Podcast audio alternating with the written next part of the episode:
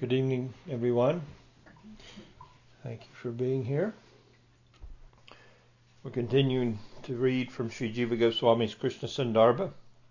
We're in the 37th Anucheta in a area of this Krishna Sandarbha dealing with the, the armies, the army of the Chatrasloki, uh, fourfold army, divisions of the army of the Chatrasloki.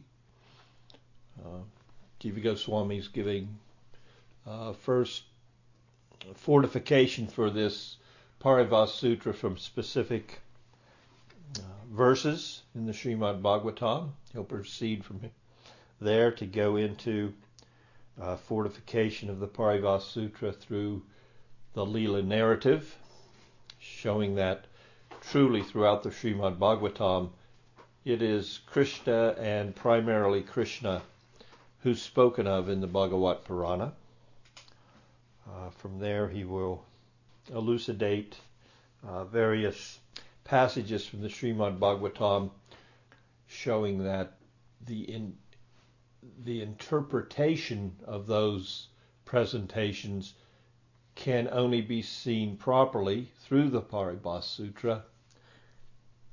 And he'll conclude with a basic uh, syntactical fortification of verses to show that the syntax of within the verses themselves and different passages uh, is supported of the Paribhas Sutra. So we'll continue here with the 37th Anucheta. Here he's using verses to fortify the significance of Krishna being the Swayam Bhava, uh, Swayam. So Krishna is the source of the Purusha avatars. Krishnastu Bhagavan Swayam.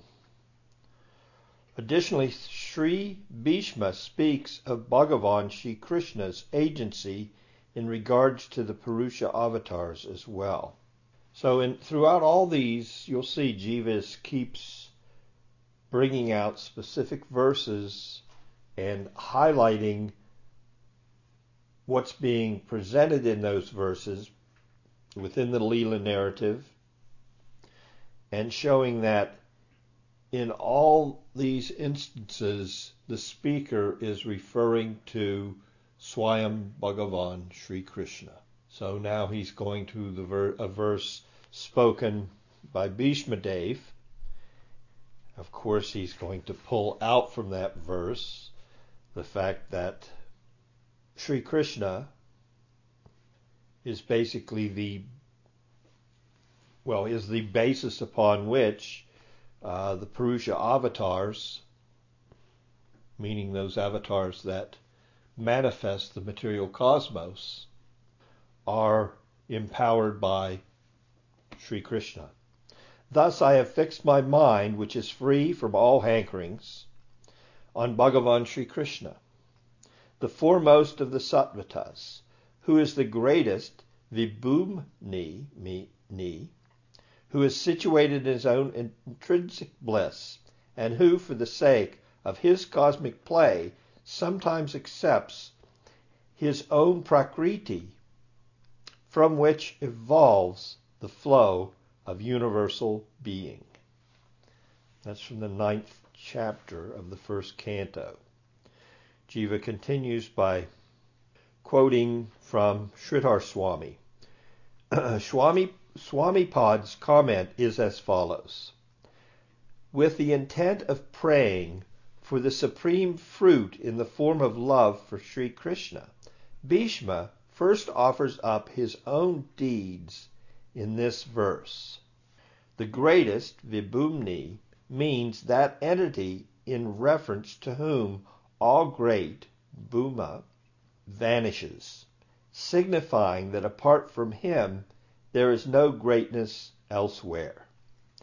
Bhishma then points out that very supreme glory with the words, who is situated in his own intrinsic bliss, meaning that he is always already established in the attainment of the supreme bliss that is innate in his own being.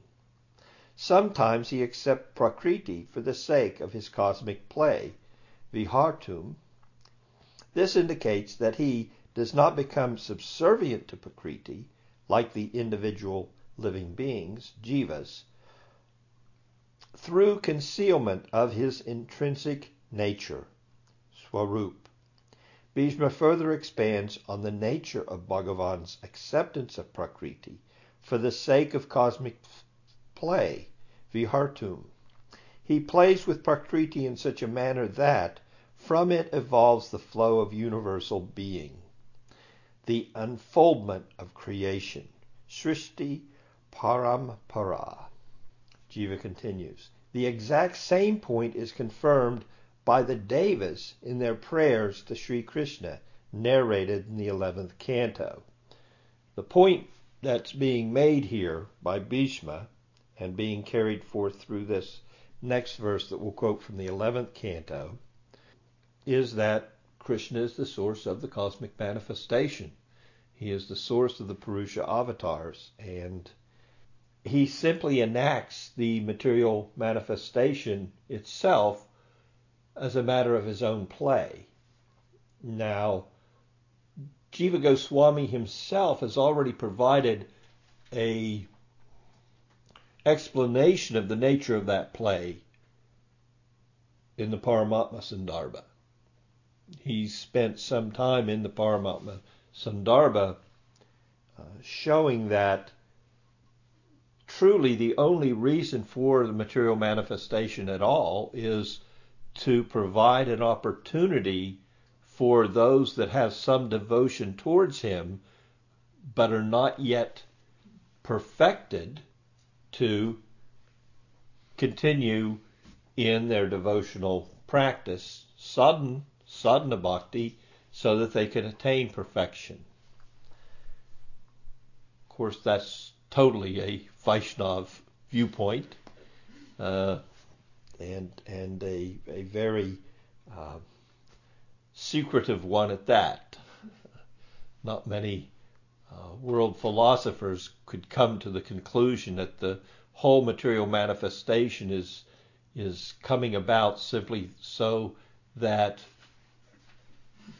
the Supreme Lord can give further facility to his devotees to perfect their love for him. Others look at the creation and come up with thousands of other theories as to why it's here, where it came from, who made it, what it's made of. Uh, uh, I mean, we, we, we would never come to an end of discussing all the different uh, viewpoints of all the different philosophers as to the material manifestation. Uh, but Jiva's is, is extremely uh, profound in its presentation and uh, his conclusion that truly it's it's it's not even so that the jivas can continue to receive the results of their fruitive activities. Now, even you go to the highest level of of the Veda, primarily, as Krishna says in the Bhagavad Gita, the Vedas themselves primarily deal with the three modes of material nature. Krishna's talking to Arjuna and saying, "Yeah, the Vedas. This is this is their primary objective. So, the Vedas themselves, if the primary objective of the Vedas is an explanation of the three modes of material nature, an understanding of that, then you could logically conclude that, well, the karma that binds the living entity and the, the whole underlying mechanism of the continual cycle of creation dissolution that happens within everything material. I mean, everything that we can observe goes through this continual cycle. It's it's repeated in every aspect of material nature, from our individual bodies to the seasons of the year, this continual we can observe it practically in nature, this cycle of life. And even, I mean, even contemporary, you know, the cycle of life. You can even watch cartoons that are tuned into the idea of the of the cycle of life and have as their background theme, you know, songs that sing of the cycle of life. So it's it's not unheard of this continual cycle. So to to understand that and apply it more universally as to the cycle of universal life, if that cycle of life is applicable through the seasons of the years, through the the various plant life that we observe, through we notice in every species of life this evolution from from birth all the way to death is repeated in every we don't see a species that falls outside of that cycle. It's there in every everything that we observe so to to take and infer that that could also be applicable to the universal manifestation itself, we even see that the modern scientific community kind of accepts that. They say the earth will someday burn itself out. And they observe the stars in the sky with their with their telescopes and they say and the universes are coming into being and we can we can look at them coming in and going out. So even the universes are created and destroyed. And there's black holes out there that suck up universes when they're you know uh, to finish them off in a void in, in a nothingness that we don't really know how it works but we can see it working you know how they how they arrive at these conclusions is based on what? Their preconceived notions based on their experience of a cycling in nature that they're fully aware of. So they so they so they apply it to to even their science of, of you know the universal manifestation So along comes, so they extrapolate that and they understand, well, the universe is, look, even in the, in the old scriptures, they've come to this, even the, even the, the yogis, they've come to this conclusion that the universes themselves go through cycles. So it's a natural, natural phenomena that happens automatically. No. Jiva says, No, not really. It happens that way because Krishna personally wants to perpetuate the opportunity of his devotees. That's Jiva's conclusion.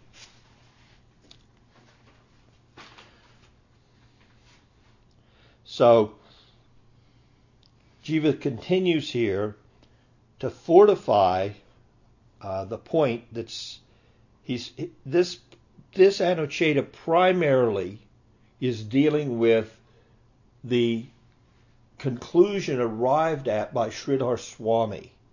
Now, in this part of the Krishna Sandarbha, we're seeing a repeated reference to the Bhagavat commentary of Sridhar Swami in these various verses that Jiva has used as part of that fourfold aspect of the army of the Paribhas Sutra. And we'll see that more as we go on. Sridhar Swami said this Sridhar Swami concludes that this can only mean the Paribhas Sutra. So we can understand how significant this commentary, Bhagavat commentary of Sridhar Swami was to the Goswamis and Jiva Goswami in particular. Yes. So you're, so you're saying that, that Swamipad identified the Paribhas Sutra. Yes, that's Uh-huh. what Jiva's saying he's doing. Oh, wow. And he's going to do that again. So Uh-huh. he's done it right here. Okay. He said he's taken Sridhar Swami's commentary on this verse and saying it's pointing to Bhagavan Sri Krishna Uh-huh. as Swayam Bhagavan. Uh-huh. Now it's going to that's going to come up repeatedly as we go forward in the next few Anuchetas in the verses that Jiva pulls from the Bhagavat Purana. So did he identify the Paribhas mm-hmm. Sutra itself, or did he just resonate with Jiva's finding? Do you think? You, you can arrive at your own conclusion. All right. We'll read here. And he said it, and then Jiva's using that in support of the Paribhas Sutra. He was Right. Way before Jiva. Yes, yes. He. He believed it. That was. That's Jiva's didn't say- interpretation, say Of- is the Paribas Sutra. Okay. But Jiva's saying, what else could he be speaking of? Uh huh. I see. Yeah. Now, I think we'll find there are some times when he actually refers to it, but let's right. let's not let's just read it. I can't remember specifically. Yeah, I'm just trying to get. Right. No, it's a good point. All right. So now we co- quote we quote further evidence from the eleventh canto where the Devas are speaking. The Purusha, who has unfailing prowess, acquired his creative power from you, in conjunction with Maya, through Maya's instrumentality. He upholds Mahat, the first evolute, which is like the womb of the cosmos. So again, we're seeing uh, this evolution of the theology that's coming about through Sri Chaitanya Mahaprabhu. Because if we go back in our disciplic succession to Madhvacharya, Madhvacharya does not distinguish between the innate spiritual characteristics of the different manifestations of the Supreme Lord. He doesn't he doesn't make such a distinction. This distinction of achintya bheda abheda tattva that the Lord's various manifestations are simultaneously one, but they're also different. They're all God, but they're not all the same, an equivalent manifestation of the Lord. So he says they're simultaneously one. He says he does not make that distinction. There are a few things that Madhvacharya said that that certainly the Gaudiyas under the tutelage of Sri Chaitanya Mahaprabhu going forward in time. And of course here we have Sridhar Swami's commentary and we can see he's already arrived at what we would consider a deeper understanding. And of course his commentary was prior to Sri Chaitanya Mahaprabhu. Swamipad also comments, having attained power from you, the Purusha, in conjunction with Maya, upholds Mahat. In, in what manner is Mahat upheld? Like the womb of the cosmos. So at least from Jiva's viewpoint, he, Jiva Goswami is seeing in Sridhar Swami's commentary certainly this understanding of Krishnastu Bhagavan Swayam. He's seeing that. Because the distinction is being made between Krishna and the Purusha avatars in Sridhar Swami's comments. That's the significance. Swami's exact comments in his commentary were with the intent of praying for the supreme fruit in the form of love for Sri Krishna. Bhishma first offers up his own deeds in this verse. The greatest means that entity in reference to whom all greatness vanishes. In fact, this whole section of the Anucheta is just Sridhar Swami's commentary. Sometimes he accepts Prakriti for the sake of cosmic play. So Bhishma, what's the quality of Bhishma? He's one of the Mahajans. What is the nature of those Mahajans? That they're fully conversant with the truth regarding Bhagavan or Bhagavat Dharma. That is their characteristic. A couple interesting things from the commentary here. Bhishma was on the bed of arrows for 52 days. He did not eat during that time. He was simply waiting for the appropriate time to leave his body. The, the battle had ended, and Krishna and his associates visited Bhishma every day. Every day. And even at the very end, when Bhishma was ready to leave, he was so powerful that he could talk lucidly with and answer the inquiry of Yudhisthira Maharaj. So he wasn't affected at all. He was that advanced. So he is not only advanced as, uh, as a fighter, what is the term? Maharathi. As a renunciant, uh, he was celibate through his life and the power that he uh, exhibited at the end of his life. So the Purusha obtains his creative power from Krishna. So these Mahajans, I thought we would just go over their significance, since Bhishma is one of them. Swayambhur, Narda, Sambhu. Dear, my dear servants, Lord Brahma, Narada, Shiva, the four Kumars, Lord Kapila, Swayambhuva Manu, Prahlad Maharaj, Janaka Maharaj, Bhishma, Bali Maharaj, Sukadeva Goswami, and I, myself, know Bhagavat Dharma, which is confidential, pure, and difficult to comprehend. Knowing this, one attains immortality. So the verse is spoken by Yamaraj. I'll read Vishwanath's commentary here. If no one knows Dharma, then what is the proof of its, its existence?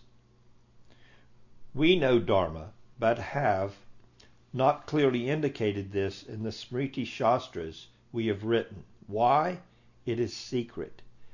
Because of being the supreme truth, it is established, but it is a, in a covered way. It is explained in the ninth chapter of Gita, and later with Sarva Guhyatamam Bhuyam. Shrini, Shrinu me. Hear from me the most secret knowledge. This Dharma is beyond the gunas. It is difficult to understand because it is not to be mentioned in the Smriti Shastras dealing with the gunas, and because it is difficult to understand by a mind contaminated with the faults like interpreting the meaning, arthavad, committed by people following karma. The karma marg, of course. So let's go to the 18th chapter of the Gita. What's Vishwanath referring to? What is this secret of all secrets? So here again, my supreme instruction, the foremost of all secrets, because you are extremely dear to me, I should disclose this beneficial teaching to you. Sarva Guhyatamam Bhuyam Shrinu Me Paramam Vacha. So that's the 64th verse of the Bhagavad Gita's 18th chapter. And the secret is located in the 65th verse, which is the most secret of the secret, like there's. So, this verse, Manmana Bhavamad Bhakto Majaji Mam Namashkaru. Uh, and the real secret is Pratijana Priyosime. Fix your mind on me, become my devotee, worship me, and bow down to me. By doing so, you will come to me. I promise this to you truly because you are dear to me that's the that's the what you say was it? That's the real the real secret is that Pranijashi. Yes, that Krishna loves us. Uh-huh. I mean, that's the real secret. Uh-huh. It's not the other part earlier in the movie. Yeah. No, earlier there were other secrets, but the secret of all secrets comes here when Krishna reveals to Arjuna, really, I love you. Yeah, but I like that. You know. Wow. That's the that's the secret of the secret that Krishna reveals to Arjuna. So, 38th Anucheta. Krishna is the original supreme person. As such, Sri Suka proclaims Krishna eternal Krishna's eternal personhood, Adi Purushatvam, and also his superiority over all others. And then a quote from the 11th canto. I bow down to the original pers- person, Aja Purusha, named Sri Krishna, who is supreme above all. Rishabha. So this is Suka speaking here in the 11th canto. And Jiva says in the Anucheta, since it is well known that the name Krishna belongs specifically to him, other forms of God are thereby excluded. He's saying this this verse spoken by uh, Suka can only be referring to well, it's Krishna, and, and Krishna is the only form of the Supreme Lord that has the name Krishna. By offering obeisances to Krishna, Sri Suka indicates the eternal self establishment of his form. Then he fortifies that understanding from Suka's statement from the 11th canto by saying, Swami Pad also comments in this regard. So again, he goes back to Sridhar Swami and says, I bow down to the embodiment of supreme bliss in the form of the son of Nanda Maharaj.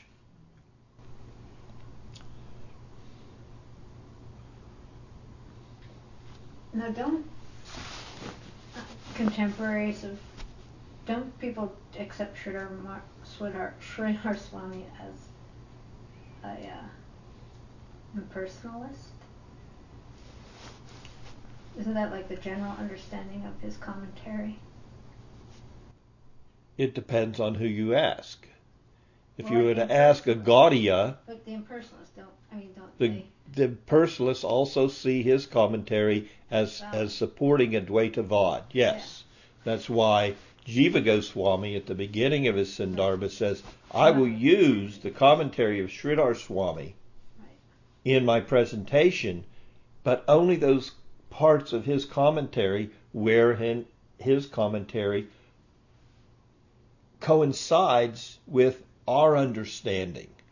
I'm not going to present his commentary here where he's, and in Jiva Goswami's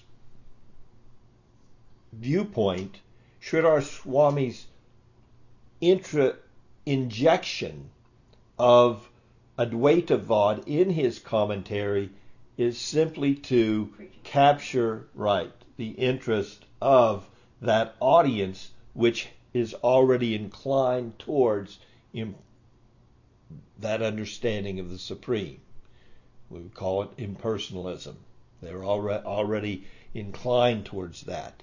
So he reinforces that but in the reinforcement when somebody reinforces your feelings then you're more inclined to read them if you start reading a book and everything in it is against what you believe in, then you're not going to go very far in that literature. You're not, you know, but if the if the author is like reinforcing, you know, what your heart's felt feel, you know, position is in regarding in regards to a subject matter, then you're going to continue to read.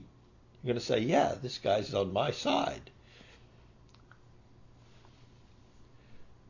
Course, now they use that as, as uh, political, a, a mechanism of political warfare. You know, uh, propaganda. It's you know they can. They've become so expert in their quote quote psychology that they they use human psychology excel, itself to capture the mindset of people and and use that mindset based on their overall propensities to turn them either they're soft, they can distinguish from what the way they act through social media. They have this whole system where they can determine how people think. So if you're like in the middle, like you haven't made up your mind yet, they know that by what you what attracts you in social media. Persuadable. And then you become yes, that's one of the words that's used. You become a persuadable, and then you can be moved from one camp to the other camp. And uh, we were watching something, a documentary or something to this extent, in regards to the last election and the way that this actually is a tactic. But even in that, there's also what they we call what we would call reverse psychology. So that is where you you may have one viewpoint, but they will they'll use that as a tool to convince you otherwise. It's above my comprehension, but we can see how that can be there. So we should not discount the ability of of the acharyas to uh, use all these means uh, to the advantage of uh, our spiritual upliftment. I mean, they will go quite a quite far out on a limb from the ontological reality of a sampradaya's basic preaching to to capture uh, a student and then gradually gradually reel them in to a more well balanced understanding. Uh, expert well, Krishna also says he's very expert at this cheating process. of the cheats, he's got that down also. So he's the best cheat, the best thief. 39th Anucheta. Sri Jiva's analysis supported by Sridhar Swami. In this way, Jiva writes, we have conjectured in the discussion beginning from verse 131 onward what we have conjectured in the discussion beginning with verse 131 onward has been further fortified by Sridhar Swami's concurrence of opinion. Here again we show his concurrence by the hermeneutic indicator known as repetition, abhasa, abhyasa, I'm sorry. As in his comment on the verse spoken by Sri Suka. After hearing that Jarasandha was undefeated, King Yudhisthira became thoughtful as to the means of his defeat. Then the original Hari, Krishna, described the plan that had previously been proposed by Uddhava. Swami comments The word original, Adya, to describe Hari means Sri Krishna.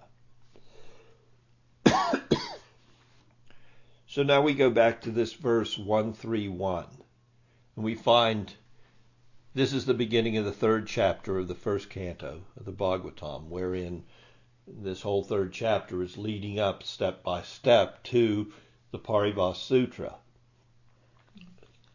So in the commentary, in Anucheta 1, speaking about the first Anucheta in this Sandarbha, Jiva Goswami indicated a discussion about the avatars leading up to the conclusion that Sri Krishna is Swayam Bhagavan, the original source. He begins by citing verse 131, and then the 131 is read. In the beginning, prior to the cosmic manifestation, the Supreme Personal Absolute, Bhagavan, intending to evolve the cosmos, manifested the form of the Purusha, who was enfolded within him along with the tattvas beginning with Mahat, endowed with the 16 evolutionary principles necessary for creation. Sri Jiva comments that the word Bhagavan in this verse refers to Sankarshan. In Anucheta 28, however, while discussing verse 1328, which is the Paribhas Sutra, the verse that contains the Paribhas Sutra, in Anucheta 28, while discussing the 28th verse, he comes to the conclusion that Sri Krishna alone is Swayam Bhagavan and no one else. So, we know there are certain manifestations of the Supreme Lord who are referred to as Bhagavan. Bhagavan means, well, a manifestation of the Lord that has all the all the powers wealth, strength, fame, beauty, knowledge, renunciation. Swayam Bhagavan means, well, he's the supreme amongst all those Bhagavans, and no one else. That's the conclusion. This view is repeatedly accepted by Sridhar Swami. So this is Jiva's conclusion. Sridhar Swami con- repeatedly shows that the supreme manifestation of the Lord is Krishna, as shown in his comments cited in Anuchetas 35 and 37. Here again, Jiva Goswami cites Sridhar Swami's concurrence of view while referring to his comment on the principal verse of this Anucheta. Repet, repetition of view, abhyasa, is one of the six hermeneutic indicators by which an author's intention can be understood. Thus, Jiva Goswami's conclusion that Krishna alone is Swayam Bhagavan is reinforced by Sridhar Swami's concurrence of view dis- discerned through repetition. So throughout Sridhar Swami's Bhagavat commentary, the way he speaks of Krishna and the way he comments on various verses spoken in relationship to the personal form of the Lord always points to Krishna as being the supreme manifestation, the personal manifestation. Now, you would you had brought up the point. Well, some would say that Sridhar Swami's prime emphasis was on the Advaitin viewpoint in his commentary, and there are repeated references to the Advaitin commentary where one would say the uh, Abhyasa, the repetition of that is really Sridhar's true viewpoint. So again, we we take shelter of our lineage. We take shelter of our acharyas in our lineage and their viewpoints above all others. That doesn't mean that we're not willing to entertain other viewpoints and even accept that others can arrive at a different conclusion from their viewpoint. That's that's the basis upon which uh, the Gaudiya Sampradaya, the Brahma Madhva Gaudiya Sampradaya, is able to truly enter into worthwhile discourse to advance the idea of the Paribhas Sutra, that Krishna is the supreme manifestation. Even we find in Sri Chaitanya Mahaprabhu, uh, and and it's interesting. I'm reading that section of the Chaitanya Charitamrita now. Uh, Prabhupada's purports in the in that section where the discussion between Sri Chaitanya and uh, uh, Prakashananda Saraswati and the you know that whole group of, of Mayavad philosophers. It's interesting. It's not that Sri Chaitanya was confrontational. He said, Yes, I understand, and yeah, okay, maybe I should study the Vedas. I have a little knowledge. My guru said I wasn't real smart, but I may have a little knowledge. Uh, he told me, but primarily I should just chant this mantra. Then he introduces them to the mantra, and immediately by that introduction, they're initiated by Sri Chaitanya Mahaprabhu. And then he says, and I can speak a little bit about Vedanta Sutra. So he proceeds to say, well, the Vedanta Sutra, we don't really want to interpret it. Let's just take it at face value. Let's see what it really says it, itself.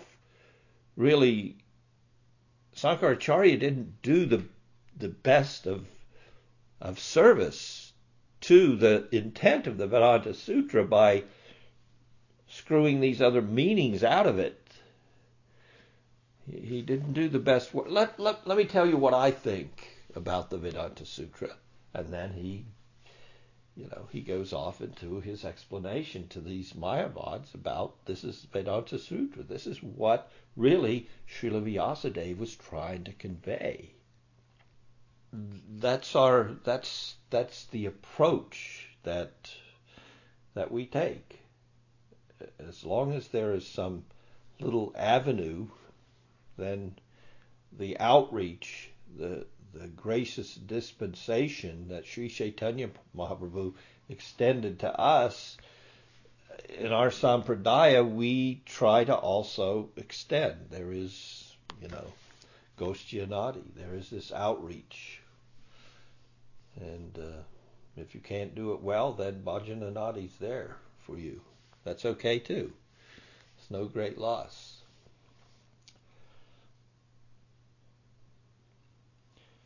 So we can see Jiva Goswami, he's seeing in Sridhar's commentaries a repetition of this underlying theme of Swayam Bhagavan Sri Krishna. Thank you so much for your association.